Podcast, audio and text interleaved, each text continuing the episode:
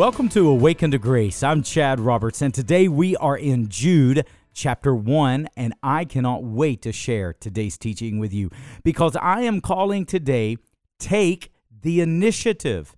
Do you realize that when it comes to your own spiritual growth, do you realize it is your responsibility? When it comes to being discipled, when it comes to taking up your cross daily to follow Christ, it is your responsibility. It is my responsibility. And this is what Jude teaches us phrases like build yourselves up on your most holy faith, praying in the Holy Spirit, keep yourselves in the love of God. Friends, all of these are action statements that teach you and I have a responsibility to be intentional, to be deliberate in our spiritual development. Well, friends, I can't wait to share God's word with you today because these are the things that make me so excited, not just as a pastor, but as a Christ follower myself. I want to see people grow. I want to see people mature in their faith. And that's the kind of teaching I'm going to share with you today out of Jude chapter 1. Have you downloaded my free mobile app?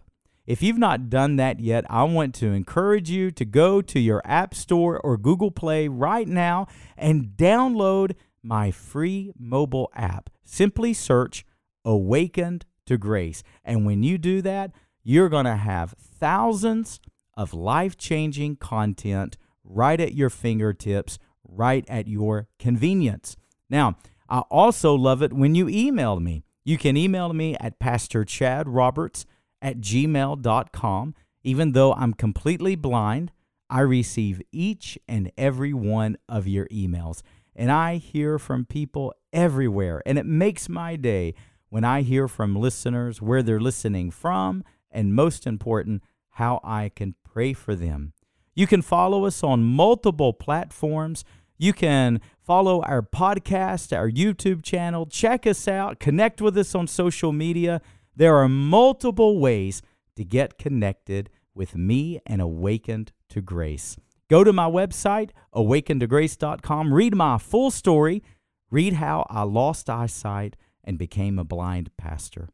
Well, friends, today let's go to Jude chapter 1. I cannot wait to break open the Word of God with you, and I thank you for listening to this episode of Awakened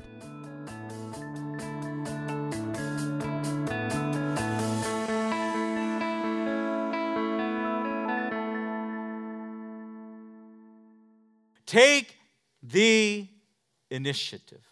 I wonder how many people are listening today that if you were to really inventory your spiritual life, if you were to really take inventory of your prayer life, of where your faith is right now at the moment, where your spiritual disciplines are, Things like prayer and things like fasting and things like tithing and things like serving. And if you were to take inventory of where your spiritual life is at the moment, how many of us would say we're on autopilot? We're casual. We're just cruising. We're not really gaining ground. We're not really advancing. We're not really growing. We're not being aggressive in our faith. I think Jude has a specific word to say to us who perhaps we are too casual in our walk with the Lord. Let's begin, verse number 18. Look what it says with me. In the last time, scoffers, remember Peter said that as well. Peter said, scoffers will say, Where is the coming of the Lord? And Jude says that in the last days, at the last time, there are going to be scoffers following their own ungodly passions. Are we seeing that in the world like never before? How many of you can see a difference in this culture just in the last five years? Evil is abounding on every hand, is it not? Evil is unmasking itself like never before the violence we're seeing, the crime that we are seeing, the moral decay that we are seeing in our country is breathtaking. Does it surprise you? And as believers, what we must understand is that behind every headline in today's news, there is raging a fierce spiritual battle. And it is a war for the souls of men and women. And the church had better wake up and we had better realize it is an all out war for the souls of our children. And the church better lead the way. The church better sound the alarm. And I'm telling you, God is convicting me. If anywhere that Christians belong, it is in the public square. Because God has given us a voice. And do you know the voice that we need? It's not a voice that yells, and it's not a voice that screams. It's not a voice that argues. It's not even a voice that necessarily debates. Do you know the voice that this culture needs more than ever? It is the still small voice of the Holy Spirit. And we ought to make way for the Holy Spirit in this hour. Because you know what the Bible says in Thessalonians? Who the restrainer of evil is on the earth? It is the Holy Spirit. We ought to be pleading and interceding with God to restrain evil in this day. As there are those who are following their own ungodly passions. Let me ask you a question today. Which side are you on? Are you following Christ today? Or secretly, privately? Are you following your own ungodly passions? If I sat down with you and went through your phone, what would it show? If I sat down with you and watched your television with you, what would it be? If I rode with you and listened to what your and your children are listening to, is it ungodly? Well, let me tell you, I don't matter an inch. The Lord is with you. The Holy Spirit is with you every moment of the day. And what do we subject the Holy Spirit within us to? By those secret things that's on our phones, those secret things in our internet browsers, those secret things that we don't talk about, but the Holy Spirit well knows. Are we following our own ungodly passions, or have we taken up our cross daily and following Jesus? Now, Jude explains, look at verse 19. There are those that they're going to follow their own ungodly passions. We understand that. And how do we recognize them? They're divisive people. It's these that cause divisions. Oh, are we not living in a divisive day? Everything is divisive. Is it not? I get tired of hearing all the division. But things have changed in our country, have they not? For so long, for many years now, I have steered clear of politics. I've been extremely careful to not bring politics into the pulpit. I've been extremely careful I don't care what president has been in office throughout my pastoral career, I have prayed for each one consistently as I ought and as you ought. Whether I like them or not, whether I agree with them or not, whether I support them or not. The office demands our prayers as well as our respect. Can we say amen? amen? And I've been very careful to not bring politics into the pulpit. But let me say a word to today's church. Today's politics is not budgets. Today's politics is light and darkness. And the church better have a voice. We better have a voice. We better have a voice. And this whole thing, and I know many people listening to me right now, they would go, Whoa, whoa, whoa, Chad, there's a separation of church and state. Yes, there is. But why? The separation was never to keep religious people out of our government, it was to keep government out of the church. That's the purpose. And we better get real clear, real fast. Because there is a war that is raging. And our children are on the line. Is that right or wrong? And it's time we speak up. It's time we pray up. And Jude tells us exactly how to do it. Watch it. Follow along with me. So we know in the last days, and how many of you believe we're living in the last days? If you don't believe that, then you're not very perceptive right now. What you should do is go to Timothy, where Paul said in the last days there are going to be perilous, dangerous days. And then he lists what all you can expect. And you ought to just take USA Today and just circle all of the articles that deal with, I think that's 2 Timothy 3. And it will fix your theology real fast. So he says, in the last days, scoffers are going to follow their own passions. And what are they? They're divisive people. These are worldly people. What's worldliness? It's what opposes Jesus. That's worldliness. Divisive people, worldly people, people devoid of the Spirit. Oh, now watch that. You ought to circle that in your Bibles. People devoid of the Holy Spirit. But now look at verse 20. But you, You know what? If I had eyesight, I tell you what I would do. I would draw a thick line in between verse 19 and verse 20 to show me what a contrast Jude is talking about. I would just put a thick line all the way across there and I would write contrast. But you, beloved, what's he saying? Oh, he's saying you're not following your own passions. You're not a scoffer.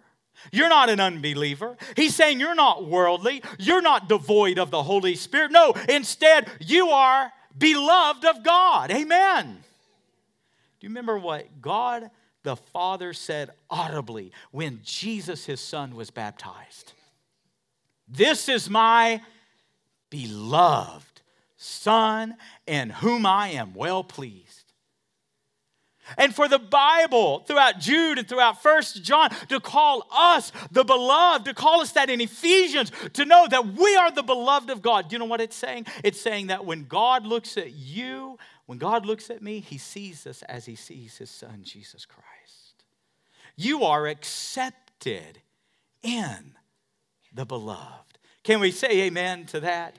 You may feel like you're never accepted wherever you go. You may feel like you're not accepted at work. You may feel like you're not accepted in social circles. You may feel like you're not accepted in church. You may feel like you're the least in the building today. You may have never fully felt accepted in your own family, but let me tell you, on the authority of God's word, you are accepted in the family of God. And you're accepted in the eyes of God. Hallelujah. You are. You, you are accepted in the beloved. What a remarkable statement. And some of you need to stop looking at yourself through the eyes of your parents or through the eyes of those teachers that were critical toward you or through the people who told you you would never make it in life or those who told you you don't measure up or those who told you that you would never be good enough. You need to stop seeing yourself through their eyes and you need to see yourself through God's eyes that you are accepted in the beloved. Amen. That's good preaching, Chad. Amen. I'll amen myself. Hallelujah. Keep going.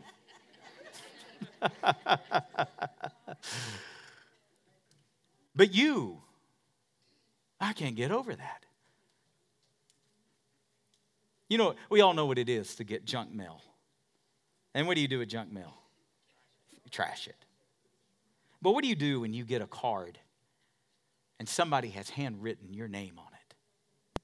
And they've handwritten your address. You ever trash that? I see this like a handwritten letter.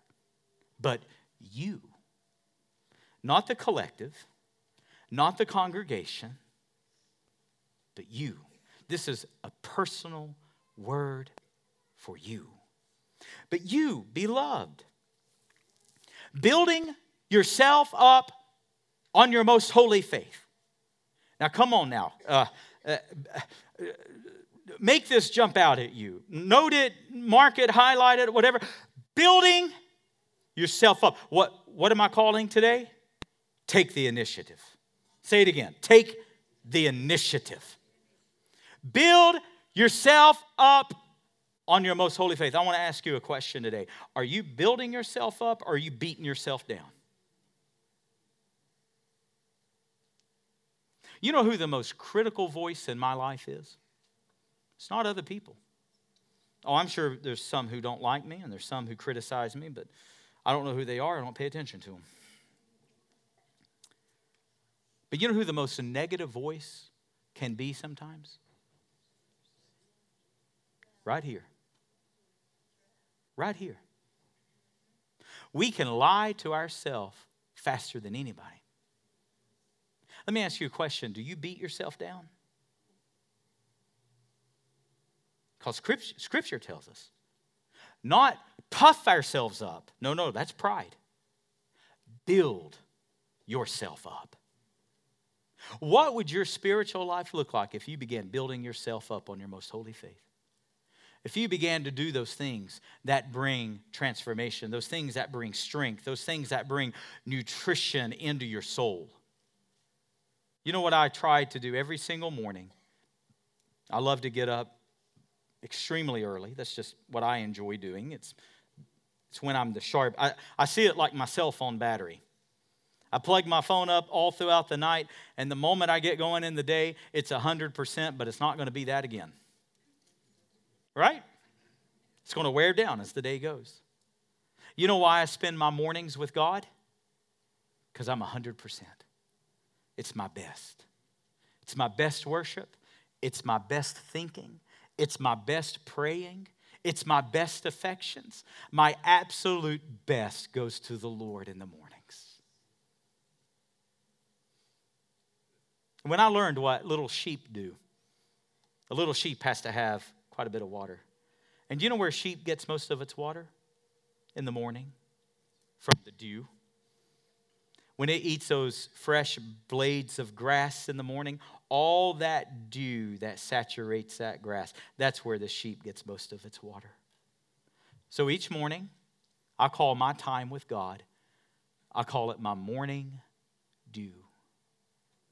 And I call it my daily bread. And you know why I'm able to say so strong spiritually? Because I'm taking in that dew and I'm eating that bread. Oh, it keeps me strong building yourself up on your most holy faith. Now, watch that. I'm not building myself up on other people's opinions because those fluctuate and those change, don't they? Don't people change really fast? Don't people disappoint us and let us down? Can't people get sideways really, really fast? I don't build myself up on what people think of me. I don't build myself up on what I think of myself. I don't build myself up on a in optimism. what a fleeting thing. I don't build myself up on positive thinking. No. I build myself up on my most holy faith. Let me tell you, faith is the most sturdy thing you will ever have in all of your life.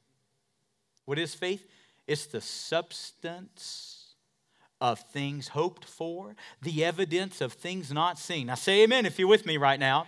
Do you know what faith is? Do you know what that word substance means in Hebrews 11? Faith is the substance, it means subflooring. Right now, I'm standing on a platform. Right now, I'm on something sturdy, something solid, something that keeps my footing. That's what faith is. And when I learn how to stand on something solid like faith, then the troubles of this world, the problems I face, the circumstances that are beyond my control, then it doesn't shake me. Why? Because I'm on a subflooring. I'm on something far sturdier than myself or my own thinking or my positive attitude or my energy or whatever, fill in the blank. None of it is sufficient. It's faith and faith alone. For without faith, it's impossible to please God. Faith comes by hearing, and hearing by the Word of God. Amen. So, what am I going to take the initiative in? I'm not devoid of the Spirit. I'm not a worldly person. I'm not a divisive person. I am not following my own ungodly passions. No, I am accepted in the beloved of God. And because I am accepted in the beloved, I am building myself up every day on my most holy faith. And it's not fake and it's not phony, it is substantial. Amen. It is sturdy, it is solid, it is faith. That's why Satan attacks your faith. That's why Satan, listen, he'll never attack your, your positive thinking. You know that? He won't ever aim for your positive thinking. He won't ever aim for your self esteem. Now, come on, say amen if you're with me right now. He's not, he's not aiming for your self esteem, no. He's aiming for your faith because your faith is what God uses. Praying in the Spirit. Listen, if I'm going to build myself up on my most holy faith, it's going to teach me how I ought to pray. I'm going to pray in the atmosphere of the Holy Spirit. I'm going to pray in the power of the Holy Spirit. I'm going to pray in the enablement of the Holy Spirit. And let me tell you, it's one thing when I pray my mind, it's one thing when I pray my wants and I pray my desires and I pray with my understanding. But oh, it's a whole other thing when the Holy Spirit begins to make intercessions through me. It is a whole other thing when the Holy Spirit begins to make groanings through me. It is a whole other thing when I am so permeated permeated by the Holy Spirit that he can pray the mind and the will of God. Amen. I want to learn how to pray in the Spirit, not in my flesh, not in my wants or my desires, but in the Spirit. What a difference. Verse number 21. So, what am I doing? I'm taking the initiative. I'm building myself on my building myself up on my most holy faith. I'm not beating myself down. I'm not puffing myself up with pride. No, I am building up myself on my most holy faith, praying in the spirit. And now what what's that going to lead me to? Keep yourselves in the love of God. Whew. Keep yourselves Park yourself right there. Don't get distracted. Don't get off here in others' opinions. Keep yourself in the love of God. Man, I'm telling you right now, that preaches to my soul. You know what that tells me? That te- now say amen if you're with me. You got to get, no, come on, get with me now. Say amen if you're with me right now. You got to get this. There isn't anyone responsible for your spiritual growth but you. Keep yourself in the love of God. And I'm telling you, we got this permeated culture in our churches right now that it's woe is me, and somebody didn't call me, somebody didn't ask about me, somebody hasn't discipled me, somebody hasn't done this, and they have. No, keep yourselves in the love of God. Amen? I'm responsible for my own spiritual growth. Not you, me. Do you take the responsibility? Do you take the responsibility? Have you signed up for my weekly devotional email? Every Tuesday, I send out a devotion that will help you grow in your faith. Go to my website, awakentograce.com, scroll to the bottom of the page, and when you sign up and submit your email, you'll get a direct message from me every Tuesday. Sign up today at awakentograce.com www.thebrandingcoach.com.